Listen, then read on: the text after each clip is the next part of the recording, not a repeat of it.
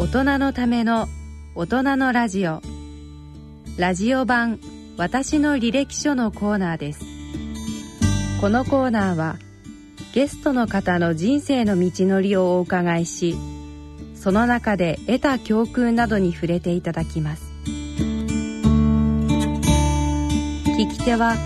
緩和医療医の川越光さんです。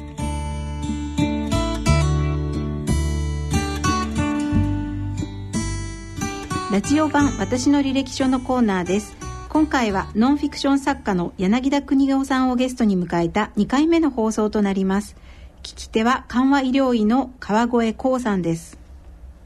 1971年でしょうか？昭和46年に有名なマッハの恐怖発表されてこれが第3回の大谷総一ノンフィクション賞を受賞されたということで、うん、この頃確かあのいろんな航空機事故ございましたね全日空とか、えー、あれはあの本書いたのは5年後だったんですが事件が起きたのは1966年昭和41年の春で,、えー、でした。大きな航空事故が3件も続いてはい、でその前、えー、その現場に立ちすくみましたよね。はあ、うん、つまり行かれたんですか？もちろんあの、えー、最初に起きたのが昭和41年2月4日、東京湾に全日空の、はい、新しく登場したボーイング727当時ね最新鋭のジェット機だったわけで、はい、国内線では、はい、あの飛び出して半年期間まだ経ってなかったんですが、あのそういうその近代科学の、その精鋭を集めた、そのエレクトロニクスの最先端を行くジェット機が、うん、なぜこんなに大量死をもたらすのか、当時としては非常にスケールが大きかったで133人も,、はい、もう一瞬にして亡くなったわけですから、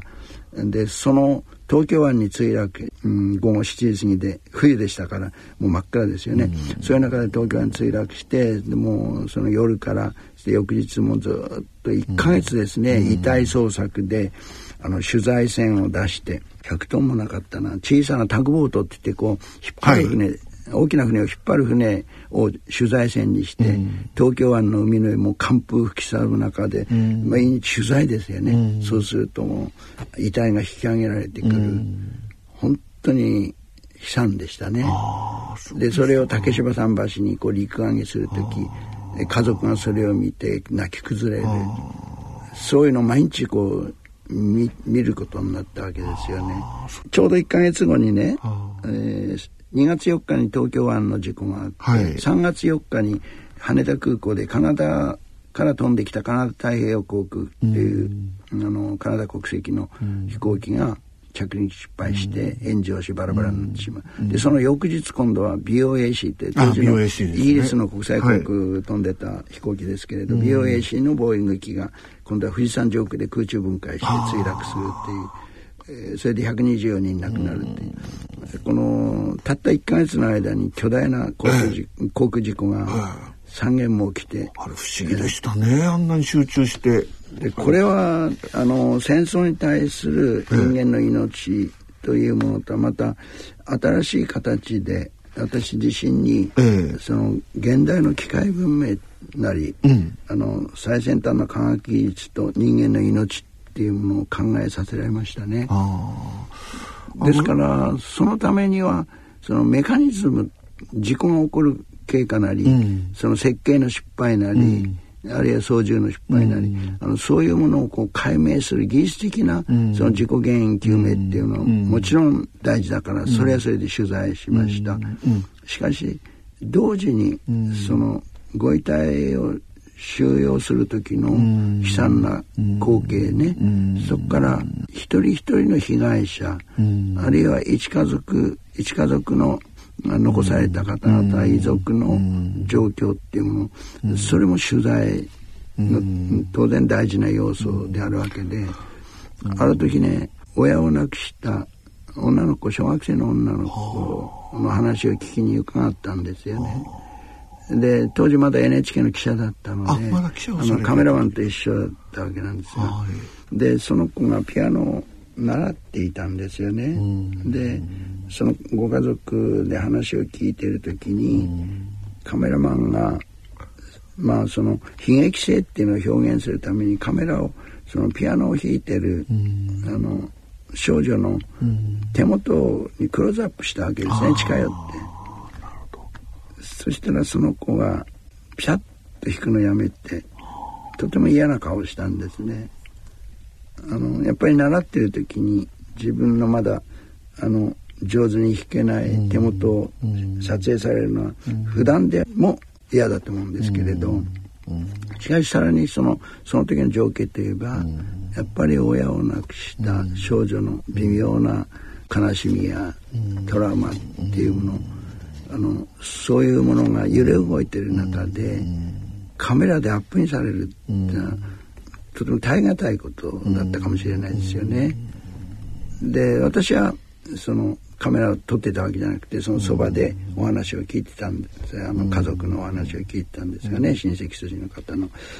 でもそのカメラに対する少女の反応っていうのは自分の視野に入ってました。気がついたんですね。あの単に命が失われたっていうことではだけではなくてその残された人の心の深い深い悲しみあるいは傷ですかね。当時はトラウマなんて言葉はありませんでしたからね、はい、あの精神医学の専門家は知っていても社会的にはトラウマっていう言葉はなかった、今で言えばその子供が深いトラウマの中にいて、でそういうところまでこの事故によって命が失われた時に、あの見つめなきゃいけない問題なんだなっていうのを直感的に感じたんですよね。えーあの先生の中にあのいわゆるグリフワークって言いますかね、えそれがあのすごく大事な仕事として、えあの視線としてあると思うんですけども、うん、いやその時が最初ですね。ああそうですか、えはあ。それはもう本当に貴重なってますか、うん、先生自身にとっても貴重な経験だったわけですね。もちろんあの被爆者広島の被爆者の話を聞く、うん、そして生き残った人の、その生きづらさとか、あるいは、あのたくさんの肉親を亡くされた方の残された悲しみとかね、いろんなことはもう話ではこうインタビューなんかで聞いたりしていたんだけれど、そこが非常に大事な問題なんだっていう、ところまでなんか思いが至らなかったっていうかな。あの僕のエセの先生の話を伺いながら、まあ、我々もこの特に今のこういう仕事をしておりますと、ご遺族な、うん、まあ家族がご遺族になるわけですけれどもね、うん、そこのケアっていうことを非常に大事にしてるつもりなんですけれども、実はこれはものすごくデリケートな部分がありましてね、あのもあの本当はそっとしておくのが一番良かったりっていうようなことが、あの、あるんですけれどもそういう難しさの中に気づかれたっていうのは、僕もいろんな例えばあのうまくいったはずなのケースの、その残されたお嬢さんがちょっと飛び降りで、まあ、自殺図られたっていうようなことあられあったりとかですね。そういう中であこの本当にグリフケアっていうのが大事なんだなっていうようなことをあの身をもって知らされてることがあるんですけど、先生やはり記者という立場で、あの関わってらしてそういうところにあの目がいったっていうかそれはすごいなと、えまだこう理論的に整理されたものではなかったにしてもそうですね。あの、え戦争にしろ事故にしろ、うん、そこで人が死ぬ、うん、あるいは生き残るって単にそういう表面的なことだけではなくて、たとえ生き残っても、あるいはた、ね、あるいは家族を亡くされた場合、そういう時に次を生きる時のこの悲しみを抱えるその辛さこれっていうのは実は大きな個人の問題であると同時に社会の問題でもあるし、そういう人をどう支えるかっていうのが大きな問題だっていう、それをねこう体系的っていうのかあの問題をきちっと整理して理解できるようになったらもうちょっとそれから十数年経ってからなんで、時間が経ちます。だった後です、ね、ただそういうことをこうき気づいたきっかけがあると、何かにつけてそれが気になるそうするとそういう関係の本を読む。で80年代になりましてね、そのやっと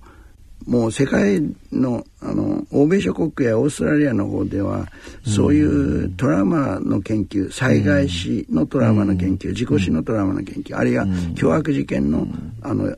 トラウマの研究そういう、えー、残された家族のあの心の問題っていうのはもう早くからあの研究テーマであり、あるいはケアのあのテーマであったっていうのを知ったのは、80年代の半ば過ぎですね。でそれは専門書が翻訳されだしたんですね。例えばがんで亡くなった人をつまり死別からどう回復するかっていうそれをどう支えるかっていうこういう本が訳されたりあるいは災害については「災害が襲う時」っていう本か。これもやっぱり心理学系のあの外国の方が書いたもう決定的だったですねそれ読んだのが。やっぱり災害の後人々がどんなトラウマを抱え、してどのような状況になるか、それを実に綿密にいろんな事例研究でやった分厚い本が翻訳されて紹介されてでまああの今事故や災害の、えー、残された家族のその心のトラウマとケアの問題っていうのは今申し上げたように80年代ぐらいずっと私の問題意識の中で、えー、かなり整理されてきたんですけれど、あのがんの場合についてはもうちょっと早くからですね、あの少しずつ理解できたのは、70年代の後半にがん回路を治したっていう、はい、その日本でがん医学がどのように形成され発展してきたかっていうのを国立がんセンターを拠点にしてずっと長編のドラマを書いたんですね。はい、でそういう中で単に医学的な進歩だけではなくて、患者さん自身が時代とともにいろんなあの問題を教えてくれる、うん、えー、がんになった患者さんあるいはがん。で身内を亡くした人、うん、そういう人が抱える問題っていうものを、うん、あのお医者さん側じゃなくて今度はあの家族遺族の側の取材をしていると、だんだん見えてきたわけです。でそれがこう決定的に刺激を受けたのが、あの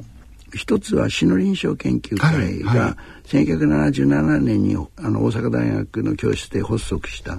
でそれのまあリーダーになった川野博臣先生って神戸の会議をなさってた方、はいそね、それと柏木哲夫先生と、はい、まああのそういう方々が立ち上げたわけですがその川野先生といろんなことで知り合いになってで川野先生ご自身がなぜ死の臨床っていうことをおやりになったのかっていうのを聞いた時にですね、うん、やはり自分は外科医としてこうメスを振るって治せばそれで医者として100点と思ってたのが、実は4歳の子を鉄道事故で、っていうかあの線路内で自分自身の4歳の子を家の近所のあので亡くされてるんですね。それも線路に入って遊んでたために電車にはねられてその、えー、愛する娘さんの幼い体の本当にもう悲惨になったあの遺体を少し拾い集めた時のねそのショックからあのまあえー、うつ病になるわけです。うん、でずっと川野先生自身がカウンセリングに通うわけですね。うん、でユング派のあのカウンセリングなんか受けるわけですけれどでそういう中から自分自身も医者としてそういうことに目を向けなきゃいけない。あの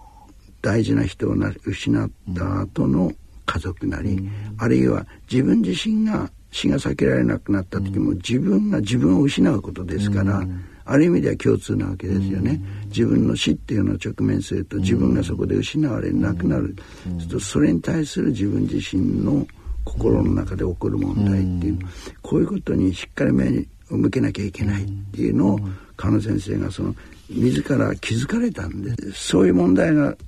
こうあるんだって知り始めたらちょうど1980年の秋でしたけれど、はい、ロンドンの、うん、世界で初めての現代ホスピスのセントクリスファーホスピス。から、あのピーター・グリフィスさんっていうドクターが来られたんですね。あのシシリー・ソンダースではなくて、はい、でピーター・グリフィスさんの講演を聞いて、はい、えーそれからもう一つは世界ホスピス大会に、えー、参加して外国で帰ってきた木場静子さんっていう当時に、はい、日本大学の訪問看護師長をやってた方なんですね。あのまあ、いわゆる看護の分野で早くから死の臨床に取り組んだ方の一人ですが、木場静子さんがその報告をしたわけです。とりわけあのホスピスにおけるケアっていうのは、うん、亡くなっていく患者だけではなくて、うん、亡くなる前から家族に対する、うん、その喪失体験に対する、あの準備としてのケアも始めなきゃいけないとかね、いろんなことを報告されたんですよ。あそうでしこれが非常にねこうなんか目から鱗っていうのかな。強烈なもうパンチを食らったようなもんですね、えー、あのその木場さんの話の中でもあの QOL という問題意識抜きでは、あの終末期医療は、うん、ありえないっていうことをおっしゃってましたね、うん、それは覚えてますね、あの当時埼玉県立がんセンターの総長だった武田文和先生がやはりそのがん治療の中の痛みの治療について非常に関心があって、それでイギリスのあのうん、そういう専門に研究してる、うん、えー、進行状況もちゃんとウォッチしておられたんですね。で特にあの武田先生はあの WHO のはい、あの痛みの治療のあの特別研究班に日本から参加されていて84年ぐらいに素案ができてそれがいわゆる WHO の疼痛治療法なんですけれどで86年にそれが、まあ、あの WHO でサマライズされたそして全国に全世界の各国にこの配ったものなんで,、で87年にそれを飯尾先生と武田先生が2人で翻訳されて、あの初めて医学書院から、そのがんの疼痛治療法っていう WHO 方式っていうのを出版されたんですね。でこれはちょうど87年の4月に東京であの日本医学会総会があって、はい、そこを調整に合わせて翻訳発表したんですよね。でもね医療現場ではこれがなかなか受け入れられなくてね。そうですね。えー、それであのがん国立がんセンターではあの早速それを取り入れて、やろうとした麻酔科の先生たち、平川先生、えー、平川先生たちがね、ややりだしたんですね。でそれともう一つは疼痛治療に非常に重要だったあのモルヒネ剤についてまもなくあの MS コンチンっていう、はい。えー、いわゆる除法剤、はい、あの1日1回飲むとゆっくり溶けていって、はいえ。ー、あのそれで済むっていうんで、はい、非常に使いやすいのができてですね。ですがねあの全国の主要な医療機関400施設ぐらいにアンケートをしたんですよ。そのアンケートを取ったところ、うん、あのがんの末期の患者さんで痛みを訴える人に、うん、WHO 方式を実際実践してうまくやってるっていうのがね23割しかなかった。そう時代か分かりませんね、えー、もう87年に翻訳されてるのにあのそれから45年経ってるのに依然としてがん患者さんは救われてないっていう状況、うん、あのモルヒネあの MS コンチンが1989年に、うん、あの市販されたんですけれども、えー、やはりそれが普及するまでにはかなりやっぱり時間かかりましたね。ね。あのやはり僕ら医者になってもうかなり20年近く経っていた時だと思いますけど、やはりモルヒネに対する抵抗感っていうのはやはりすごくございましたね、あの当時はね。象徴的なのはね、あの、当時有名だったあの評論家の山本七平さんっていう方が、はいはいはいはい、あのやはり膵臓がんになられてね、非常にあの都内のある総合病院で、もう本当に辛い思いしてたんです、痛くて。で私親しかったこともあってあの奥様から相談を受けたんですよね。だからそれはもうがんセンターの平川先生のところに転院した方がいいんじゃないですかってね。それで周りでいろいろ工作して、でその総合病院からまるで脱出するようにして、がんセンターで受け入れてもらったんで,、で受け入れたその日ですね、MS コンチン使ったんですよ。したらもうそれまで七点抜刀してた苦しみがもう一気になくなってね、で自分で最後の絶筆となる手記の中で、地獄から天国へ行ったってで僕はこれから MS コンチンという、えー、宗教団体を打ち立てるなんてね 非常にユーモラスなあのおっしゃってましたね、えー、私も先生とちょっと違ったルートであの山本七恵さんとは関わってましたけど、えー、彼僕はあのキリスト教徒だけどこれからはコンチン教徒になるなんて、えー、今先生おっしゃられたようなことをねあの今思っておっしゃってましたね。えっと今の河野先生の話でまあ息子さんを鉄道事故でお亡くなりなさったと、えー、そのからも、ね、えー、あ娘さんでしょうかね、えー、えー、とそれも本当に辛い体験をされて、まあ、彼自身が変わったっていうようなことが、先生も同じような経験されて、えー、やっぱりね、えー、あの人間っていうのは自分自身が見受けられるような体験をするかしないかで思想まで変わるんだろうと思うんです、あるいは世界観っていうのかな、生命観も含めてですけれど。で私は93年の夏にね、25歳だった次男を亡くしてるんです。でこれは高校時代からちょっと心を病んでたんですね、情けないことに親として気が付かなかったんですがそれでもあの大学に、あの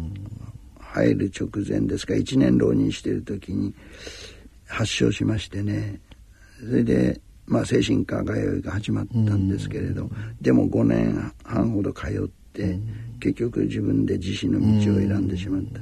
もうこの夏で20年になりますからもうそんなになります、ね、本当に歳月が流れるの早いと思うんですがその次男の死っていうのはやっぱり決定的に僕にとっては衝撃的だったし、また問題の本質を考える上でものすごいことを教えてもらったっていうのかな。あのそのきっかけっていうのは当時あの脳死は人の死かどうかって議論されている最中でした。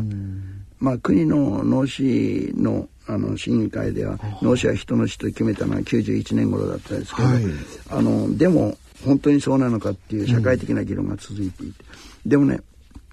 私もあの80年代以来の脳死論、うん、っていうものはいろんな本を読んで勉強していてまあ人の死として認めざるを得ないだろうなって思ってたんです。うんはい、ところが自分の息子がですね、ええ、あの自死を図って蘇生したもののあの新昏睡状態で意識が戻らなくてもう34日で脳死状態に陥ったんですね。で当時は今のように法律もないしあの脳死の法的判定もないんですけれど臨床的に救命医療センターのドクターが、まあ、実質的に脳死になっているっていう。でそれを聞きましてね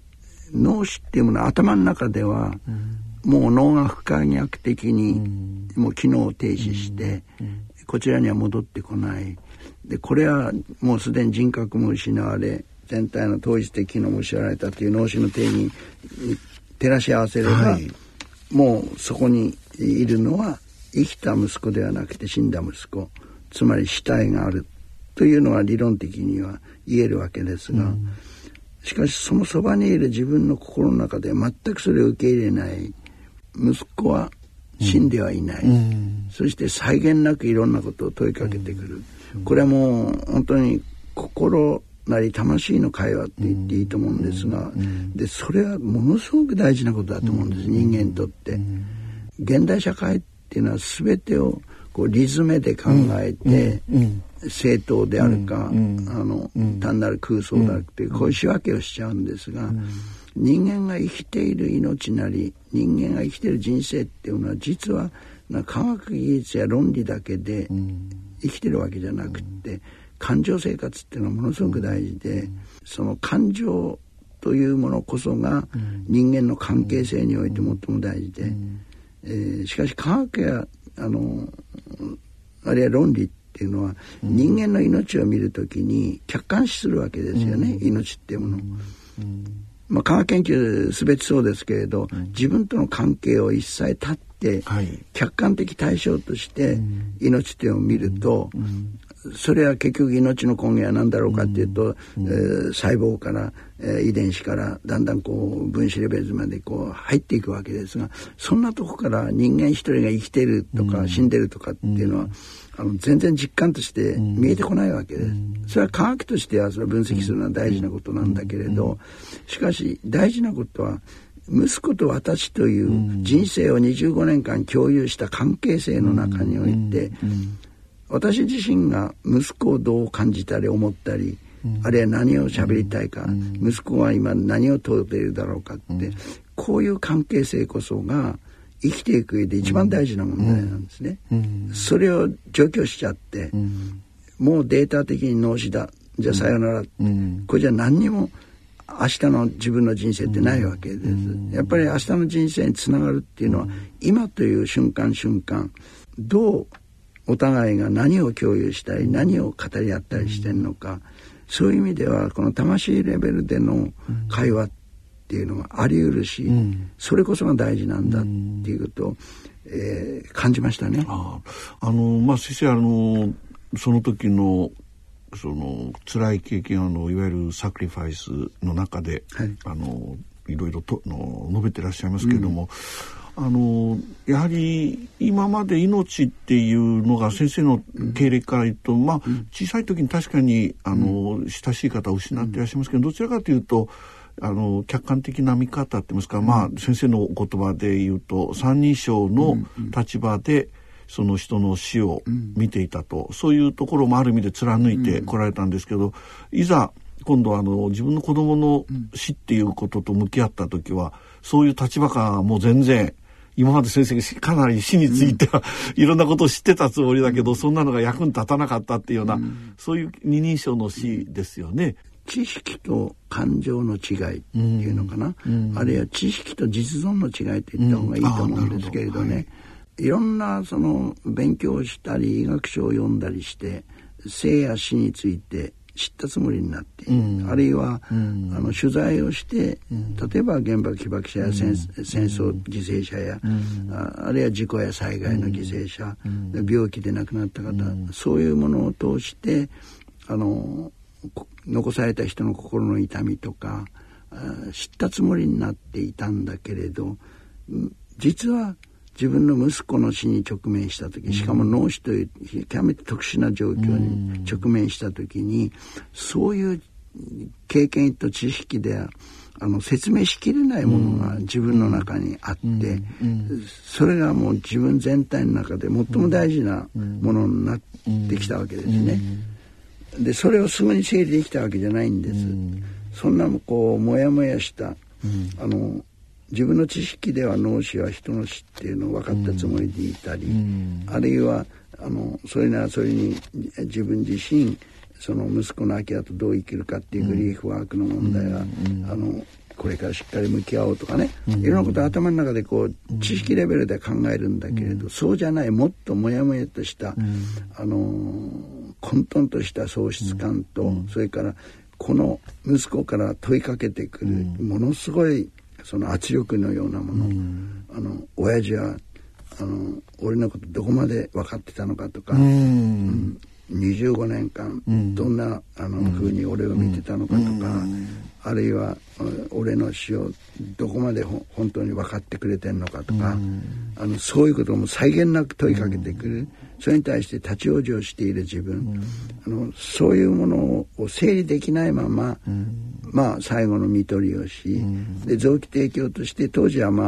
ああの脳死判定ないから、はい、で腎提供しました、っていうのは骨髄バンクの登録を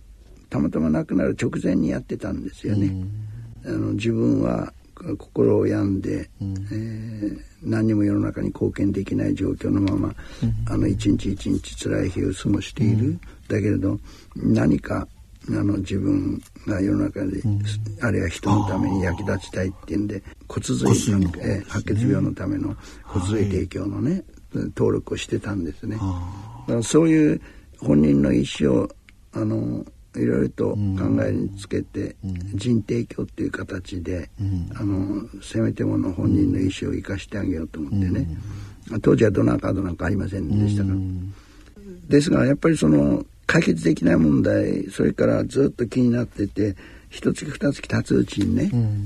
あのこう脳死について論じた本改めてなんか脳死問題っていうことで読み直したんですね。うん、でそこで前読んだ時は気づかなかったとても大事なことが書いてあったんです。それは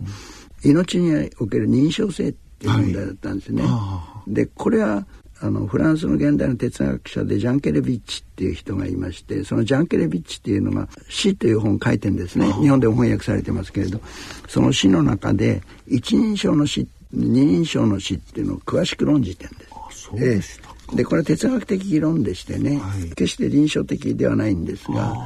あの例えば一人称の死は存在しない。なぜならば、うん、自分の死というものは自分で認識できないからそれは存在しないってね。あのこういうような哲学的議論をやってるんですね。えー、息子を見とってえー、12ヶ月してからでしょうかね。脳死についてもうちょっと頭整理しようと思って前から頂いてた本を読み直したんですね。でそこで、えー、死の認証性っていう言葉に出会った途端に、ものすごく電撃的にそうだったんだってね、っていうのは自分で分かったつもりになってた脳死についての理解は、三人称の死であった、はい、つまり一人称っていうのは自分の死、うん、二人称の死は愛する家族の死あるいは恋人の死あるいは戦友の死そういうふうに非常にこう命を分かち合うような関係性の中での死が二人称の死。それでそれ以外の友人知人から赤の他人に至るまでいわゆる彼彼女っていう関係にある三人称の死とこうある。で知識で知っている死生観なりあるいは生と死の分かち合い、えどこであの区分するかとかね、うん、そういうのっていうのはこうあくまでも自分と距離のある三人称の死、うん、あるいは研究対象としてのあの生と死の問題であって自分が直接関わっている、うん、あの大事な息子の死これはそういう三人称とは違う、息子は二人称大事な息子であり大事な家族である。二人称で、と二人称の死においては関係性が濃密であってって関係性っていう中には最も大事なものは感情。はい。これ家族の感情ってのは非常に複雑でね、うん、本当にもう愛憎半ばするところから、もういろいろと複雑な問題が絡みますけれど、うん、とにかく二人称っていうのは三人称と全く違う次元の話であって、しかも二人称っていうのは自分のあの一部でもあるわけですよね。はい、はい、もう人生共有、はい、共有し生活を共有する、はい、あるいは親にとって子っていうのは何かを託したいものとか、あるいは将来に対して希望につながるとか、いろんな意味で自分の一部でもあるわけですよね、その二人称っていうのは。そうするとその中においては感情っていうのはものすごく大事で。でこれ話がちょっとずれるようですがとても大事なことはあの人間のコミュニケーションで最も大事なものは実は感情の共有っていうこと。最近気が付いてきたんです。あの知識や情報を共有するのは、はい、単にこの頭の中でねスーッと素通りするようなそういう次元であってしかしあの本当の意味で大事なそのコミュニケーションというのは感情の共有感えこれはあの哲学者の鷲田清和先生とかね、はい、前の大阪大学の学長だった清和先生とかあるいは発達心理学をやっておられるような心理の先生とかあのいくつかの先生がすごくあの深くそれ突っ込んであの本を書いておるんですよね。で納得っていう感じなんですね。あそうなんだってね二人称におけるコミュニケーションなり人生の共有っていうのは実は感情という世界であって、ところが現代社会っていうのは科学技術の発達や法律制度の発達によって物事を冷静で客観的でしかも証拠を持ってあの再現できるというのはこれを原則にして教育し、えー、社会をこう組み立ててきている。そうするとそういう中では象徴的なのは医学部の学生が現場に行くとまずは患者に対して感情に流されるな、うん、あくまでも冷静に、うん、えー、相手と自分を切り離してあの病気を見ろっていうこれでやるわけですね。あれ法律家になって法律法学部を出て役所に入る。あるいは法律家になる、うん、そうすると法っていうのはこうやって決まってるから、あの相手の感情泣きわめいたりとか訴えてきたりとかそうじゃなくて冷静にで法に照らし合わせたらどうなのかっていうのを考えろってこういうふうに絶えずあの関係性を断ち切って客観的冷静に見るって。これは完全に知識レベルであったり情報レベルであったりするわけですね。ところがそれだけだと人間っていうのはもう本当に乾いた味も即興なような。でその、えー、悪い例としては患者を見放すとか、はい、あるいは役所がね、うん、あの門前払いするとかあのそういう次元で現れてくるわけですね。だけれど、えーこれがもし自分の家族だったら自分の大事な子供だったらこれでいいんだろうか、うん、こんな対応で追っ払っていいんだろうかっていう、こういうことになってくるから二人称っていうのはもう本当に追い払えないものがある。今回はノンフィクション作家の柳田邦夫さんをゲストに迎えた2回目。聞聞き手は緩和医療医の川越光さんでしたこの続きは8月24日のこの時間にお送りいたします。